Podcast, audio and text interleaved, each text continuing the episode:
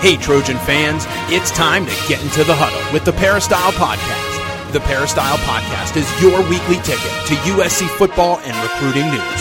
Don't forget, you can download the podcast 24 7 at our website, peristylepodcast.com. And now, here's the host of the Peristyle Podcast, USCFootball.com publisher, Ryan Abraham. Hello, Trojan fans. Welcome to the Peristyle Podcast on a Monday. Today, we got to talk some USC football. They are 3 0 after beating Texas in double overtime, 27 24. Today, we're going to talk to the coach, Coach Harvey Hyde, about what he saw out there. You guys have sent in a lot of questions. We'll try to get to them all. Podcast at uscfootball.com. That is our email address if you want to email us, or you can call us at 424 254 9141. That's 424 254 9141. That's our voicemail number and our text number. Um, any questions you send in, we're getting so many of them now. Please keep them concise. Keep the voicemail short. We're not going to play them if they're over a minute long. Uh, keep the questions to one topic. If you want to talk about every aspect of the game, we can't do that with every question. So have a take, question, whatever, one specific thing, and we'll try to do our, we'll do our best to answer those. If you want to uh, subscribe, we'd love that on iTunes, itunes.com slash peristyle podcast. Uh, we're also on Google Play and Stitcher Radio and TuneIn Radio and Audio Boom and all different places uh, across the internet where you can get podcasts. You can find the Peristyle podcast. All right. And uh, so we're going to have right up in the first segment, we're going to have Coach Harvey Hyde. Follow him on Twitter at Coach Harvey Hyde. Later on the show, we're going to talk some uh, about the betting lines with Joe Duffy um, from Offshore Insiders. Uh, so he's been uh, great with us the last couple of weeks talking about some of the Vegas lines and what they mean for USC and all that. So we're going to get to all of that today. And let's bring in the coach. What is up, coach? How you doing? I'm doing great, buddy. Another Monday. That means another week of preparation and great football. And uh, we've got a lot of questions, and we want to thank all of our listeners for joining us here. Yeah, thank thanks everyone for coming. Uh, man, the show has been blowing up. Uh, so many people we get so many downloads. It's been awesome. Uh, we appreciate everyone uh, tuning in and listening to the show. And we want to thank our sponsor, Southern California Tickets, for Ho- Coach Harvey Hyde segment. As always, sctickets.com is the website, or you can call them at 1-800-888-7287. Three home games in a row for USC, so you could get your tickets there. A um, couple road games coming up, and then USC comes back home. So if you need tickets for anything, or if you want to go, hey, I think Hamilton's in town. If you want to go see that in LA, uh, other stuff, you know, other, uh, concerts, theaters, things like that, you can go to sctickets.com.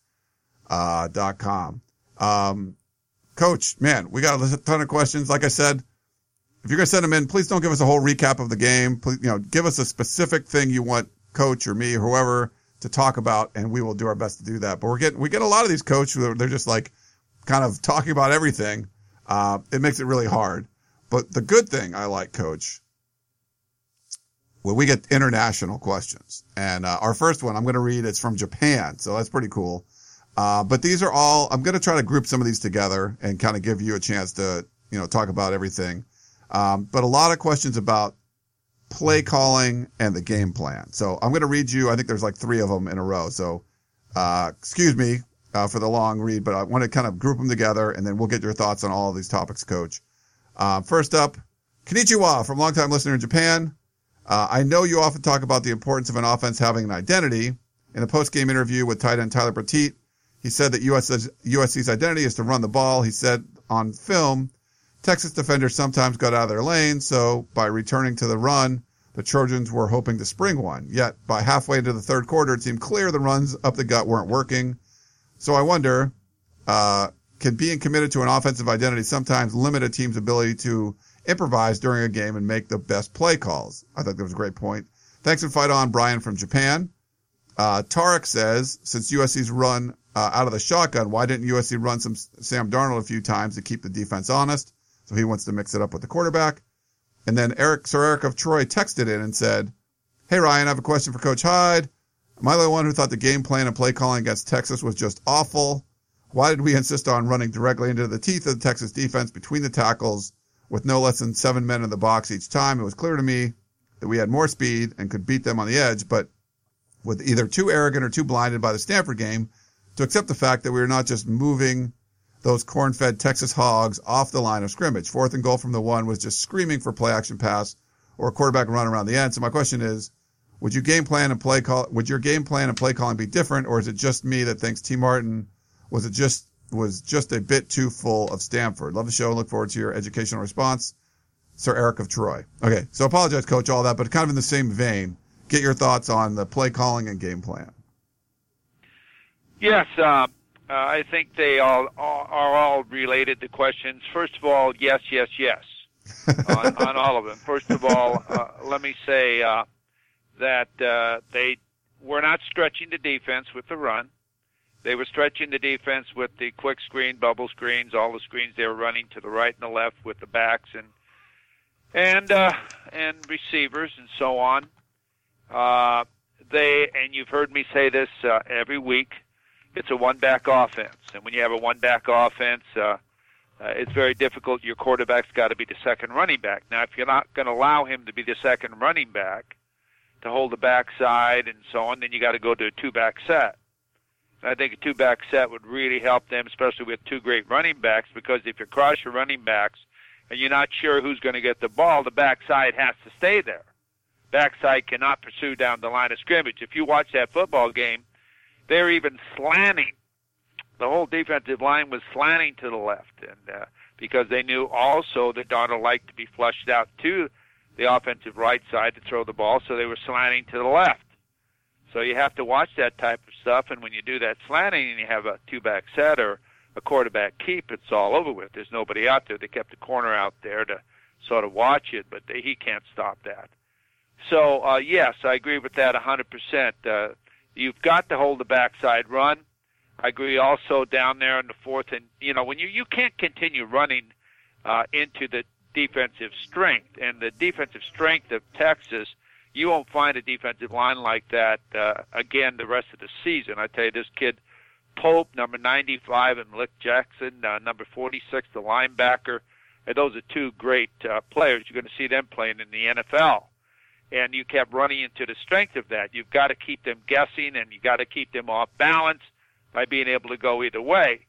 And the fourth down play, we had four, I think, four down plays. We didn't make it fourth down plays uh, especially the one that they called a timeout and they came back in and ran up the middle of the field. Uh, they were unsuccessful the first two or three times, and they did it again on the fourth play. They were screaming for a bootleg where you give uh, Darnold a, a uh, option, you put the back in the flat uh, from a two-back set. You bring the tight end across, and he comes out on the bootleg. You run, run guy, first guy in, in the middle or off tackle, and he comes back around and if the back's open, he dumps it to him. If not, he runs it in or hits the drag guy. Can't cover it all. I, I said that myself, especially when they called timeout.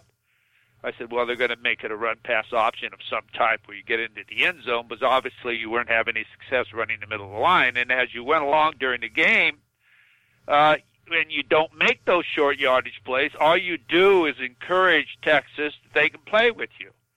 Yeah, open the, in the first part of the game, you had four opportunities to score and you missed a field goal at the same time, and all of a sudden Texas said we can play with these guys, and and they certainly could. Their defense uh, is a great defense. I don't care what Maryland did against them. Uh, let's don't look back. Let's look forward. This team has improved. This team is a very physical, great with great athletes playing on the defensive side of the football. So yeah, I thought that it was vanilla the play calling. I thought that there should be more play action to get these guys into suck in so you can hit the hit the receivers. I didn't like the routes at all. They still haven't found their third receiver, which is something that I've been crying for now for about six weeks. And uh, the tight end is not really, you're not getting your productivity at all out of the tight end. Yes, you hit him on two couple of quick stop routes, but you got to learn and teach him how to slide to the open area. Deontay Burnett is only the really receiver that he looks for now, but he finds the open area – and I would just throw this into their crossing routes and the routes that they're running. Sometimes the receivers have no idea where the sticks are. They'll run a route at seven yards and it's nine yards to go for first down, or they'll run a route at two yards coming across in front of the linebackers. And when linebackers are great athletes, you know, you don't even make you make one yard you need five yards to get a first down. So that's a quick summary of answering your three questions. Yeah, thanks. Uh, thanks to Brian in Japan, Tarek Sir Eric of Troy. Um, sort of along the lane, uh, along the same lines, Coach. Uh, can span a little bit. Here is a voicemail question for you. Hello, Ryan, Coach Hyde. Uh, how you both doing? Uh, congratulations to the men of Troy. Um, what a satisfying win. I thought all along it would be a tough battle because Texas is a much better football team than their record indicates. And, uh, quite naturally, everybody wants to beat USC. I thought, uh, Coach T, uh, didn't do one his better coaching jobs last night. He kept trying to force the issue as opposed to just taking what the defense was giving you.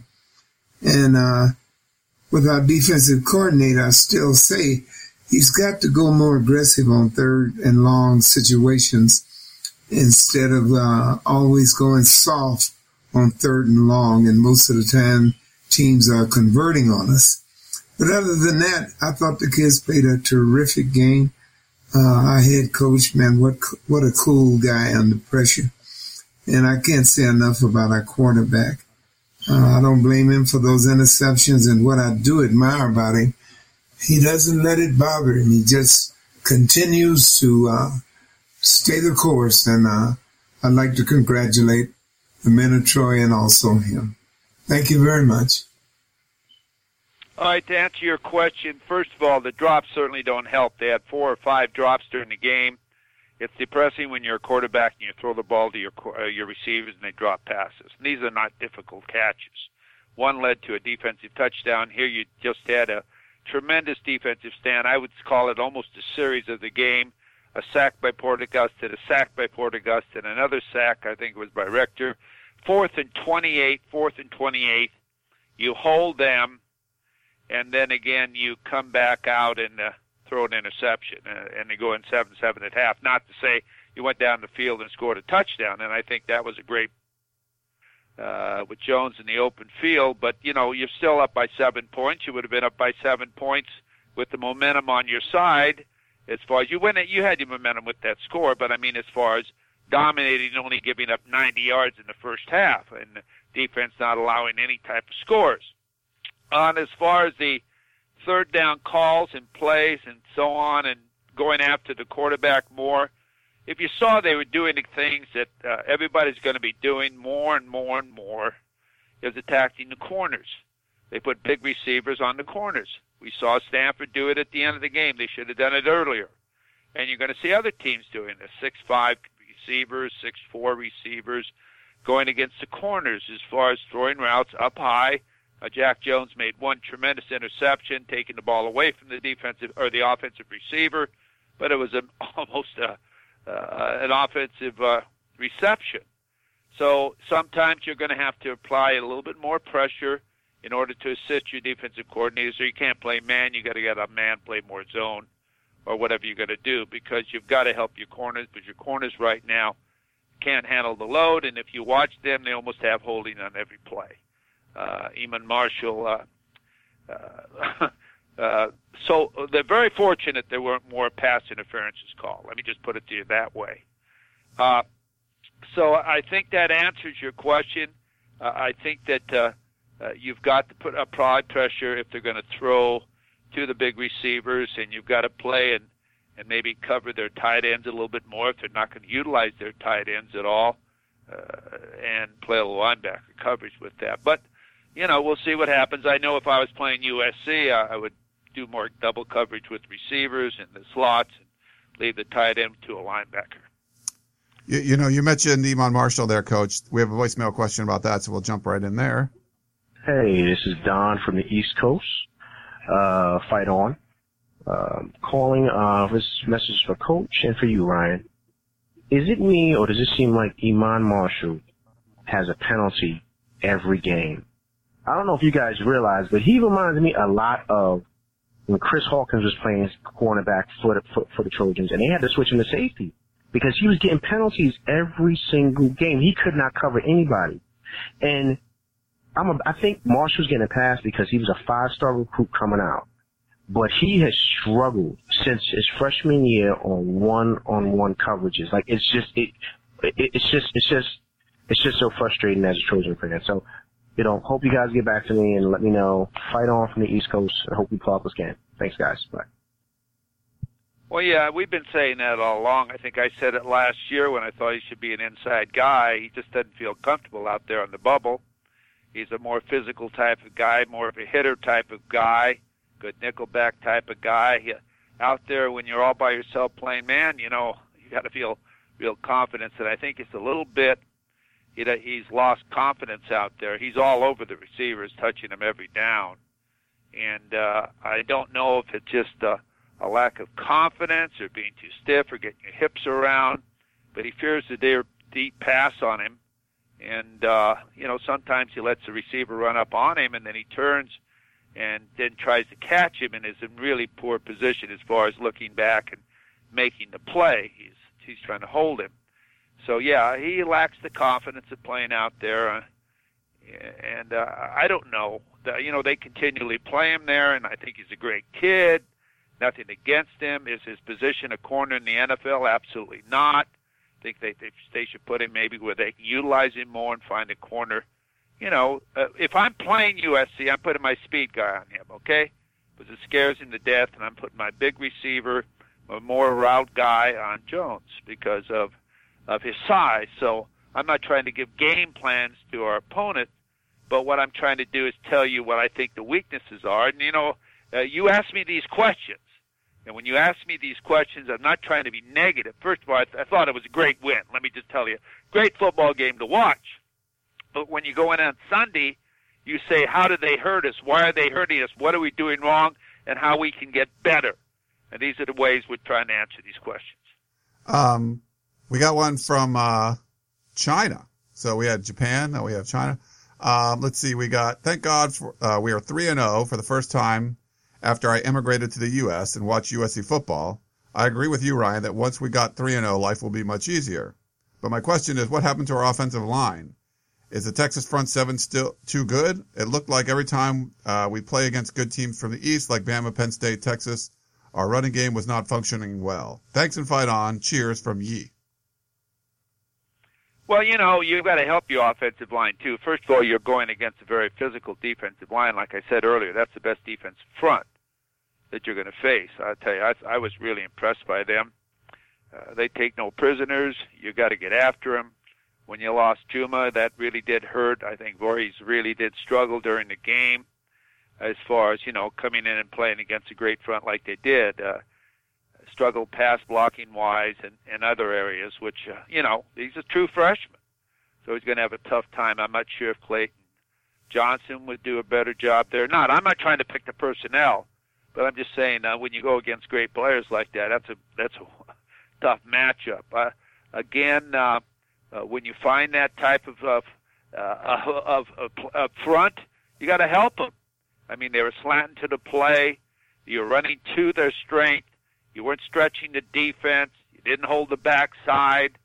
You've got to do some things to assist your offensive lineman at the same time of being able to uh, exploit the defense and, and assist with your running back. So, uh, yeah, there's a lot of things. Uh, the only way they tried to stretch the defense, they ran one little quick turnaround type of uh, bootleg where they hit Mitchell for about a 30-yard gain. Uh, I didn't think they ran any two-back offense whatsoever. I haven't charted the game that way, so I don't know. But uh, you've got to hold the backside. Uh, you didn't really run one bootleg at all to the outside.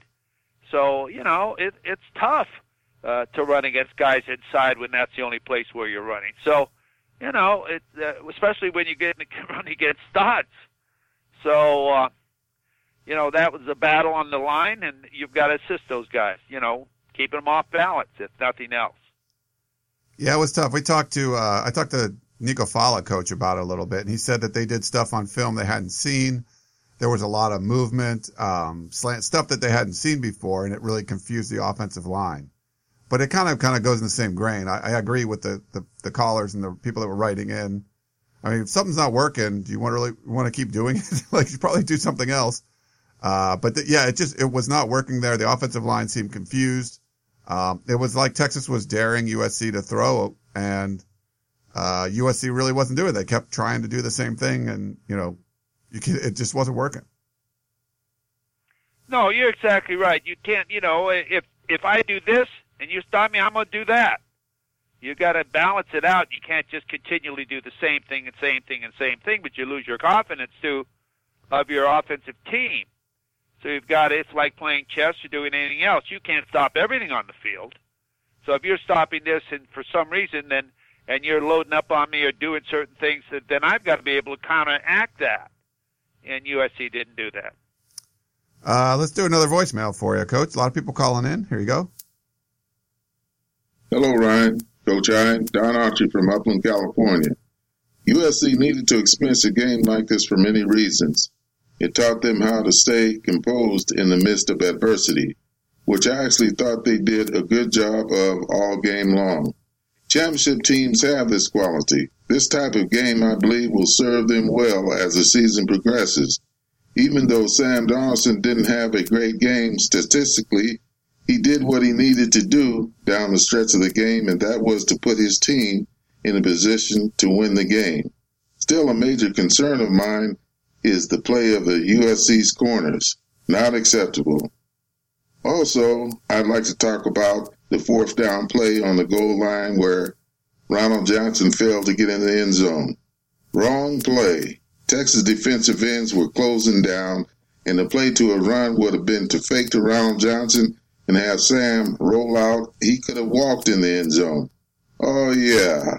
That takes me back to my playing days. Fight on, USC. Well, Donald, Donald, it's good to hear from you again. And, you know, we sort of covered that earlier, and uh, we more or less, uh, I agreed with you on that. First of all, I want to commend the USC team for the effort they gave in that football game.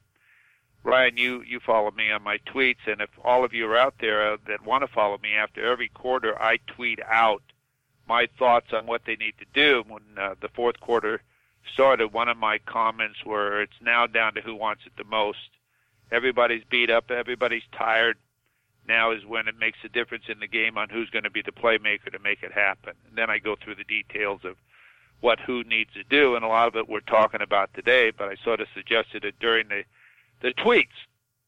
But again, uh, yeah, the corner play we discussed already, Donald. We talked about that. They need help out there. They've got to change. They can't play man the way they're doing. If they're going to play man like that, then they got to put more pressure and get to them. It certainly was obvious when they lost Green and lost Porter Gustin how the defense really dropped back. I'm not quite sure if the right people are playing some of the positions. You saw Levi Jones. I've been screaming about Levi Jones since I saw that they signed him. The way he blitzed through there and chased down the quarterback, a hurry to throw. I think he'd be great on the edge. I just think he'd be so awesome on the edge. He came in when Cameron Smith dislocated his finger. He came in and blew through there on his stunt. He can run. I think you got to get off the edge. They lost contain the entire game towards the end, especially, and that's where the quarterback was getting extra time to throw the football. Uh, they kept going inside. You can't go inside on your rush when you're the end man of the line of scrimmage, but on a contain, they just roll out and it gives them more time to throw the football. They've got to get that worked out. I thought Porter Gustin and uh, Nwosu were doing a good job on that earlier in the game, but then it dropped really off. So uh, I agree with you. We talked about the the play in the end zone down there. You know, you got to stretch the defense even on the on the goal line. Got to keep him guessing. And uh, I said bootleg with with an option. If he'd kept the ball, he'd have walked in there too. We had some uh, some people that want to express their optimism. Uh, the G said, "Hey, the team is three and zero. Oh. One and zero oh each week is the goal. Mission accomplished. Uh, so that's the point." And then we had uh, Daniel from LA call in. He, it was like a two minute voicemail. Sorry, buddy, I can't uh, play that whole thing for you. Um, way too long. But he said he called it a weightlifting game, and he said, you won't see a team like Texas again on the schedule. Overall, he was happy with the USC's win. It's not the NFL. Mistakes happen. And, uh, you know, these are 19 year old kids. But, uh, those two guys, the G and Daniel, were kind of more optimistic, like saying, hey, USC still won, move on and, uh, keep going. No, I agree with you. I just mentioned it a moment ago. They played hard the entire game. They found a way to win. You have a freshman kicker that comes in and makes two key, key kicks that, uh, I closed my eyes on, and uh, I thought it was tremendous. A tremendous win the way they came back and won, especially with that last uh, the two drives that they did offensively. Tremendous drives, tremendous uh, catches, throws, the whole thing to make that all happen. But they can still get better. There's a lot of things you watch if you have the knowledge of football of how you can utilize your personnel more. And I'm sure USC is going to do this. In the heat of the moment, sometimes you can't do a lot of coaching on the field during that time, but you got to do a lot of coaching now off the tapes to explain that. I still don't think they get the use out of the tight end. And we just said a minute ago, we've got to get the third receiver in there. They find, got to find out who that's going to be. And uh, they continually, uh, you know, now I'm not going to give any more scouting things out, but, but, uh, uh, they they will get better, and they're going to have to get better. And I agree with you. Texas is a, a tremendous football team, very physical, and that's why you have the injuries you have. They've had two very physical football games back to back, back to back. You saw what happened to Stanford. Stanford had a very physical loss to USC the week before. They went down to San Diego State. I think San Diego State is the same type of team as Stanford, but they beat Stanford. And if you watch that football game, they're just physical. I think Stanford was just tired you call it tired now. Coming off of a game like Stanford, you can't help but be tired. And as you know, Houston didn't play, and other players didn't play, and you know Porter played with two screws in his his toe and all these different things. And when you have another game with Texas, you got more guys hurt. But that's what it's all about. It's a physical football game. If you come down and you still only got 11 guys, you got to play the game and someone's got to step up. We talk about that all the time. So you got to make sure you have key players in the key positions. And uh, as a player, you've got to learn when off of what other people are doing. So when you go in, you don't make the same damn mistakes. So uh, that's where we are. Every week, uh, you got to get better. Uh, Earl in West LA had a few points about um, dropping passes and uh, not you know, running routes that were deep enough for a third down. So Coach already talked about that. Thanks for that one, Earl. Um, in Seattle has an interesting one. The Texas game wasn't pretty, but a win is a win. My question, while I love a Ajene on defense, he's talking about a Ajene Harris, when do we consider revamping our punt and kickoff and kick return options? Clayton in Seattle. Well, I, I have to agree with that. I said I, I don't really think we're getting the necessary cover. Uh, we're not getting coverage, good coverage at all. When you look at the statistics, 29 yards, 30 yards, things like that. You can't have that type of stuff, coverage uh, or kickoff returns or punt returns. You got to have better uh, coverage on the kickoff and punt returns. Uh, uh, it, it's just something that you got to do. You got to work on it. And I don't think any team spends more time in the country than USC does on the special teams. It certainly did uh, win the football game, though. When you talk about the field goals, now earlier in the game when he missed that, I said, "Oh no, that he just shanked that one. But he came back under pressure, and he had done it before at uh, Mater Dei High School, so I had the confidence he could do it again, and he did. And uh, that that won the football game. And I think Rector's stripping of the football might have been the play of the game also. You look at other big plays, but you forget plays that sort of get lost that no one talks about. They talk about it, but not to the limit that it should be talked about, or the heights. I mean, stripping that football down there and be alert, be alert enough to look at it, not just stand there and, but reach down and strip that football. That's that's instinct and thinking.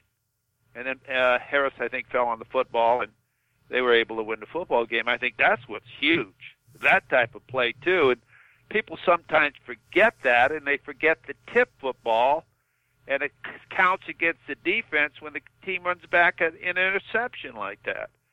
I mean, when you look in the first half, the defense just played their you know what off and gave up only 90 yards and would have had a shutout in the first half except for that play. Um, sticking on the defense, coach, uh, Dennis in Lancaster. I know Clancy Pendergast does not like to rotate players, but after all the injuries we had on defense, will he change his stubborn ways? Our backups did not look comfortable at all. Love the show and fight on. Well, I didn't think they played up to their ability. I, I you know, I'm not going to just talk about certain players, but some players didn't give me the effort or give USC the effort I thought they could give. Uh, didn't look like they were as quick as what I thought they should play. They played as hard as they could after having a lot of time to rest. Uh, I didn't see the the performance uh, in that fourth quarter, third quarter that that I expected from some of the players, and I think maybe there are better players that aren't playing. Uh, at least I, I hope in sometimes, as far as the efforts that we saw. We had a freshman tackle too that didn't play, number 51. I can't pronounce his name, so I'm not going to embarrass myself or him. But Uh, yes, it did not play. They did not play up to their ability. They lost contain, uh, and you have to put a rush on them when they're mismatching your corners as they did, and you got to get after them. And they did not get after him to that ex- that that extent. So I, I would evaluate the film, and I'd say, you know, we got to have quicker guys. because they weren't very quick on the defensive side of the football towards the end of the game, and those guys hadn't played the entire game. So, uh, without mentioning names, I think you got to look at it and see just what we need to do. I should not keep saying we. I should be just saying what USC needs do, but I can't help but do that. no problem, Coach. Um, we got a couple questions on the linemen. Hey, Coach. See, uh, Coach Harvey Hyde said that USC linemen has they had to get better at finishing the block.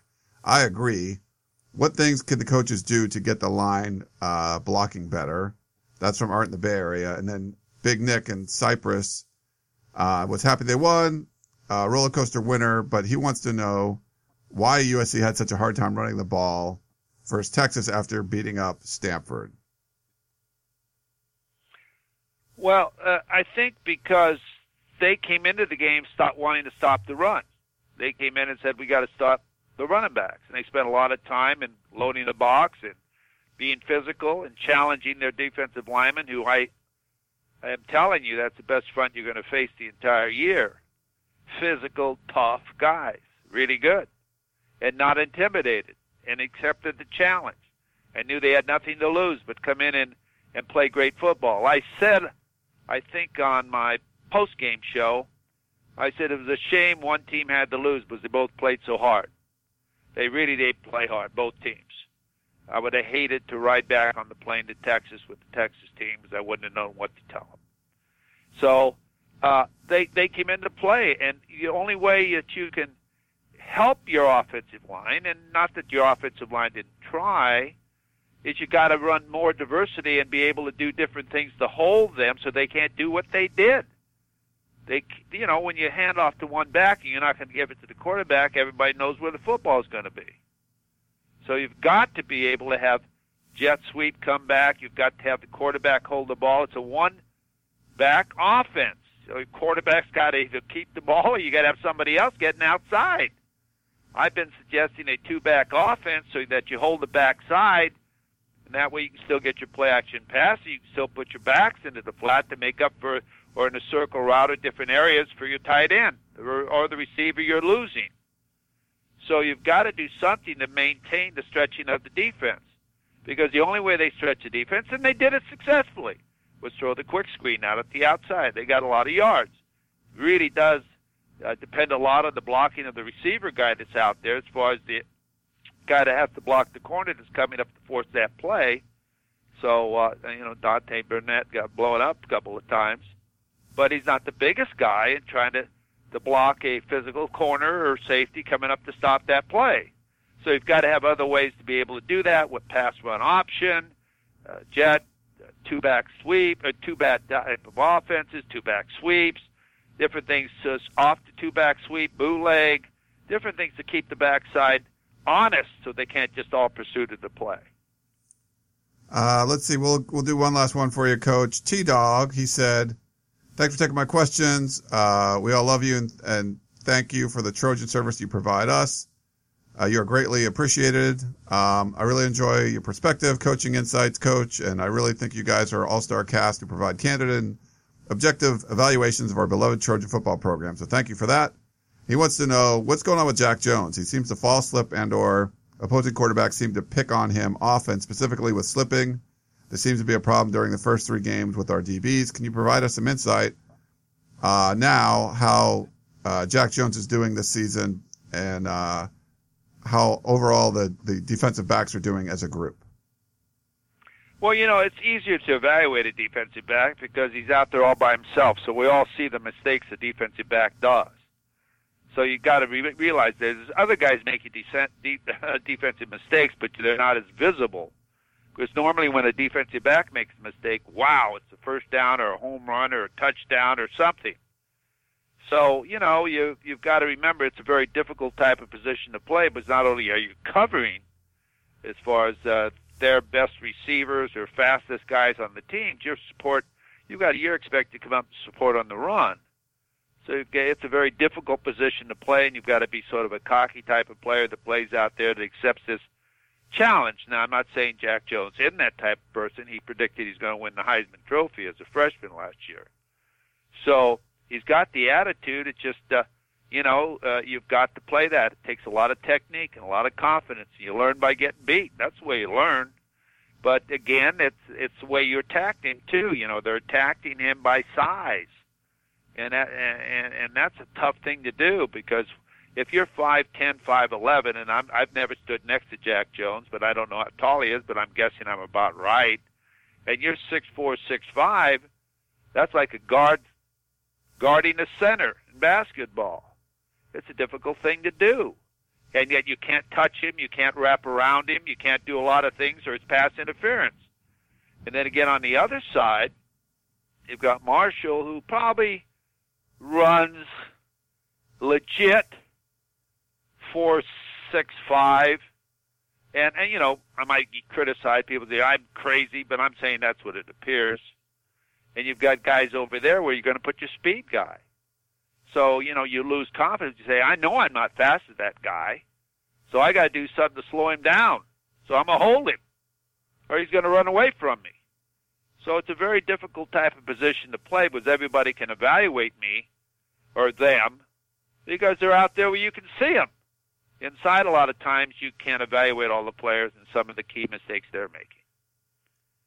Hey, Coach, I know we were trying to rush through this because we had some limited time today, but uh, before we let you go, any any other thoughts you wanted to share on the game? Something that maybe the questions weren't covering. Well, I, I just think that you know I, I've been saying this every week. You got to find out who your third receiver is. Right now, I'd vote for Tyler Vaughn.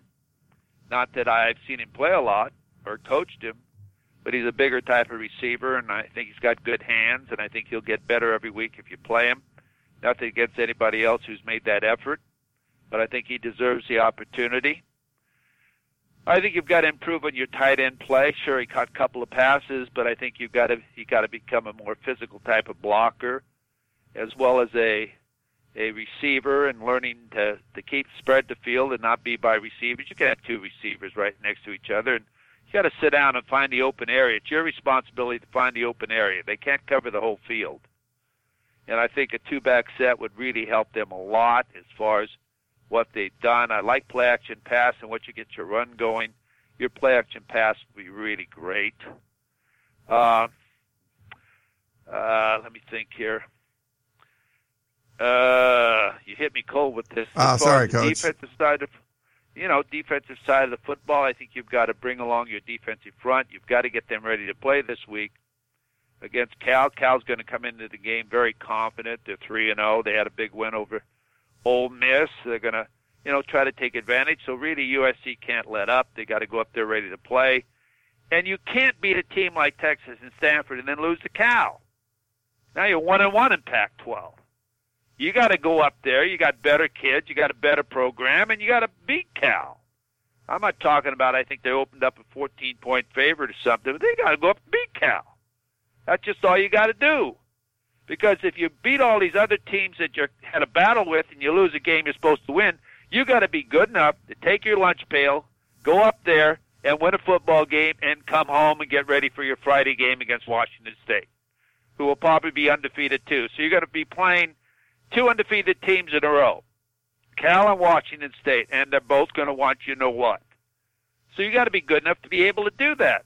And I think this is what this team is challenged with.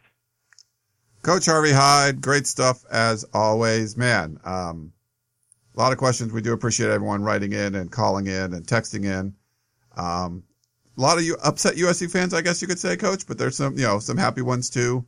At the end of the day, USC is three and zero, oh, and uh, we'll see. If, obviously, if they play like that, you're going to lose some games, but uh, you know, hopefully they can uh, play a little bit better going forward. Well, every day and every way you try to get every you know a little better and better. Even myself, I need to improve on things. I think Ryan, everybody does out there, and when you got the whole world watching you, not only 84,000 plus in the Coliseum, but a national TV audience, everybody's got an opinion. We want to thank all of you for calling in and checking on us. Yeah, thanks for that, and uh, Coach, thank you. And uh, make sure you check out the coach. You can follow him on Twitter at Coach Harvey Hyde or his website, harveyhyde.com. And also thank to our sponsor, Southern California Tickets. Go to sctickets.com if you need tickets for anything. We'll be back in uh, one minute talking with Joe Duffy from Offshore Insiders. Meet us on the other side of the break for more of the Peristyle Podcast. You know, ever since I started the Peristyle Podcast 10 years ago, people have been asking me for betting advice, and mostly if I think USC will be covering the point spread. Well, let me tell you this. Where you are betting is just as important as which side you are betting on. That's why I always tell people to go to mybookie.ag. MyBookie's been in business for years and their rep is rock solid. They do 100% cash bonuses. So off the bat, you're making money for doing nothing and they have the fastest payout. Seriously, just two business days. You know who's going to win, right? Lay down some cash and you can win big today. I'd only recommend a service to my listeners that's been good to me and they definitely have. That's why I'm telling you, make your way over to mybookie.ag because they pay. And they also have in-game live betting, the most rewarding player perks in the business, and an all-new mobile site that makes wagering on the go a breeze. So go now to mybookie.ag. They will match your deposit with a 100% bonus if you use the promo code Peristyle. So visit mybookie.ag today. You play, you win, and you get paid. We now return to the Peristyle Podcast and your host, Ryan Abraham. All right, we're going to welcome back in Joe Duffy. He's the CEO of OffshoreInsiders.com. He's here on behalf of MyBookie.ag. Want to talk a little bit about the the betting lines for USC football since we get a lot of questions about those. We thought we'd bring in an expert. Joe, thanks for coming in. How you doing, man? Yeah, thank you for having me, Ryan. Like I think I said, you know, how can you not want to worry about the betting line? That's uh, the most important thing to some of us, but maybe not to the USC fans. Maybe it's the second most important thing. It, it does sneak into, you know, even like the broadcast, you can see like, oh, that like a, could be a touchdown at the end of a game. That wasn't important for some, you know, if the game is like out of hand, so it could like swing the betting line one way or other. So everyone, it's on everybody's mind, I think. Yeah, not surprisingly, Brent Musburger, who has since retired to start his own um, sports handicapping or sports gambling broadcast company, he was famous for doing that. Al Michaels, of course, who doesn't do college games, but in the NFL games, he alludes to it often. And yeah, I've definitely heard some other. Chris Fowler is uh, on top of that. So yeah, you can definitely hear the announcers allude to it, sometimes not so subtly. So this one, we'll do a quick Texas recap. Uh, 27-24 double overtime. Uh, my initial thoughts, like when I do my Pac-12 podcast, I pick Texas with the points. Um, obviously with the, you know, three scored game, Texas covered uh, easily in this one.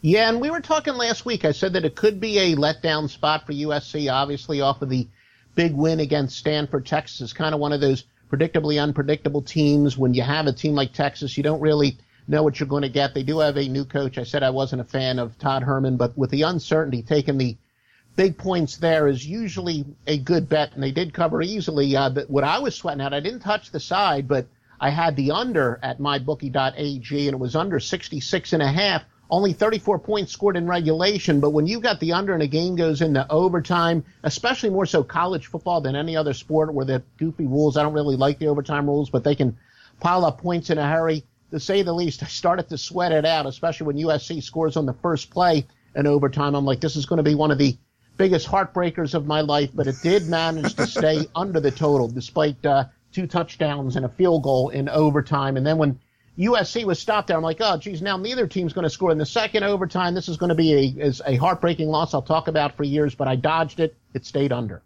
Yeah, yeah, because I guess if uh, USC wouldn't have scored, then you know there's a lot more chance for points after that. Um, yeah, one of could have been one of those backdoor horrible bad beat sort of things uh, if you had the under that game. Um, with Cal though coming, uh, USC is going to go on the road for the first time, and uh, Cal, as everyone thought, was three and zero. No, we didn't think that. So they had a big win on the road against North Carolina. They beat Ole Miss at home, which seems a little strange, but uh, still a, a, fairly big point spread. But what's what what do you think about this USC and Cal game?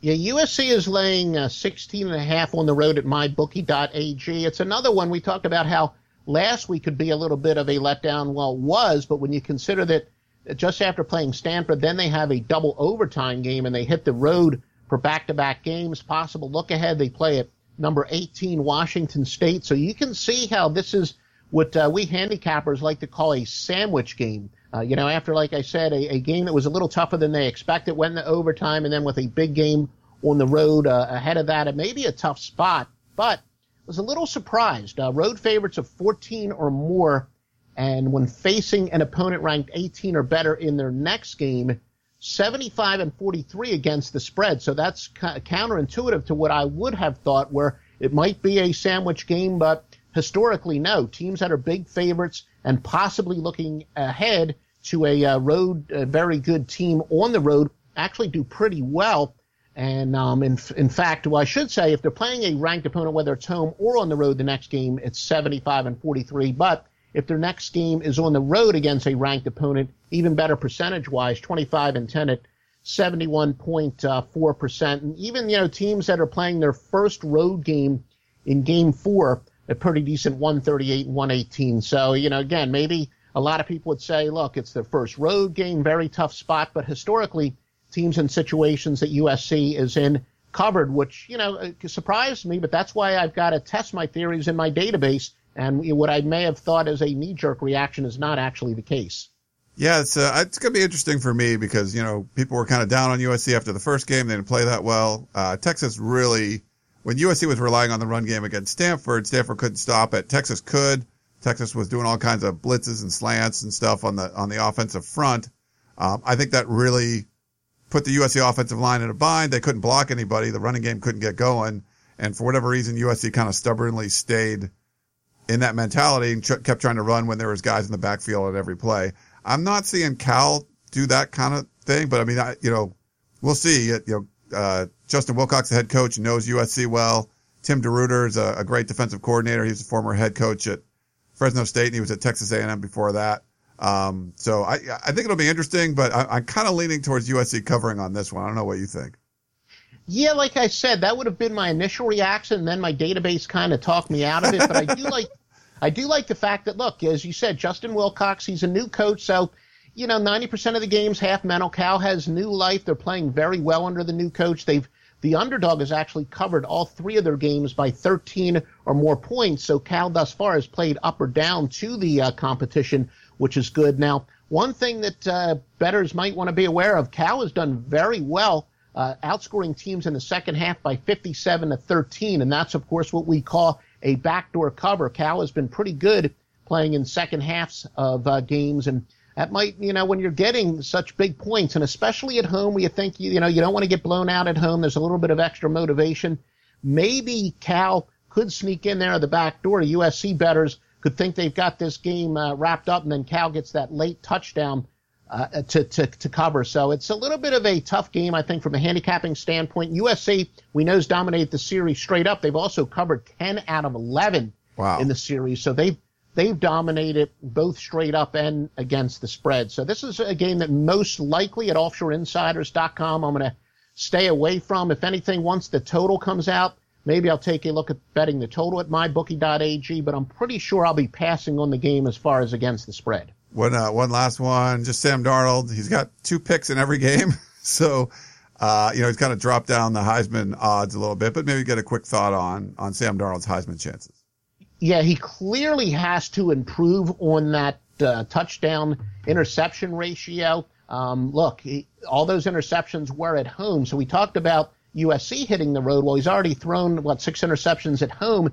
Now he does hit the road, but he is still up there among the favorites. MyBookie.ag will probably be posting the lines a little bit later today, but from some of my sources, it looks like he and Lamar Jackson are tied for second. Baker Mayfield is now the odds on favorite at plus 175. Of course, for Oklahoma, who knows? The Heisman could be decided in Bedlam a little bit later on in this year between Baker Mayfield and Mason Rudolph. But Sam Darnold, despite the so-so performance, is tied with Lamar Jackson at uh, plus 550, and that's essentially a little bit more than five to one. It means $100 better if you want Darnold. To, if you bet on Darnold, you can win $550. And Lamar Jackson, off of a tough game and off of a uh, loss, where traditionally the Heisman Trophy winners from a team that usually wins nine or ten games. But uh, look, he's still got a chance to uh, to bounce back, and you know he is he's no longer the odds-on favorite, but that's not too bad. He's tied for number two behind Baker Mayfield. I mean, he did have like, you know, he had the ball with 39 seconds left, down by three, and you know he right. he done some great things, but you're going to look at those numbers at the end. And if you throw two picks a game, that's going to be hard to win. Yeah, he did win with the game on the line, and you know who knows, maybe even the the season on the line. I think the truth is, at the end of the year, the uh, people who vote for the Heisman they don't really break it down game by game as much as we may think. And you know, look, if USC if uh, they win the uh, the Pac-12 or at the very least, you know, they have maybe one or two losses maximum, and Darnold can really improve on that touchdown uh, to interception ratio. He could still definitely pull it out. But uh, to, to, say the least, he's got to cut down on those mistakes. All right, Joe Duffy, CEO of Offshore Insiders. He's here on behalf of MyBookie.ag. Joe, thanks again for uh, sharing your insights, and we'll look forward to talking to you again next week. Ryan, much appreciated. We will talk next week. All right. Thanks, Joe, and thanks everyone for tuning into the Peristyle podcast, and we will talk to you next time. Tickets, tickets, tickets. SC Tickets is your concert, sports, and theater ticket source. We have the tickets you need to any event worldwide. Football tickets are now available. Call SC Tickets now at 1 800 888 7287. 1 800 888 7287. That's 1 800 888 7287. Or visit us on the web at sctickets.com. SC Tickets, concert, sports, and theater.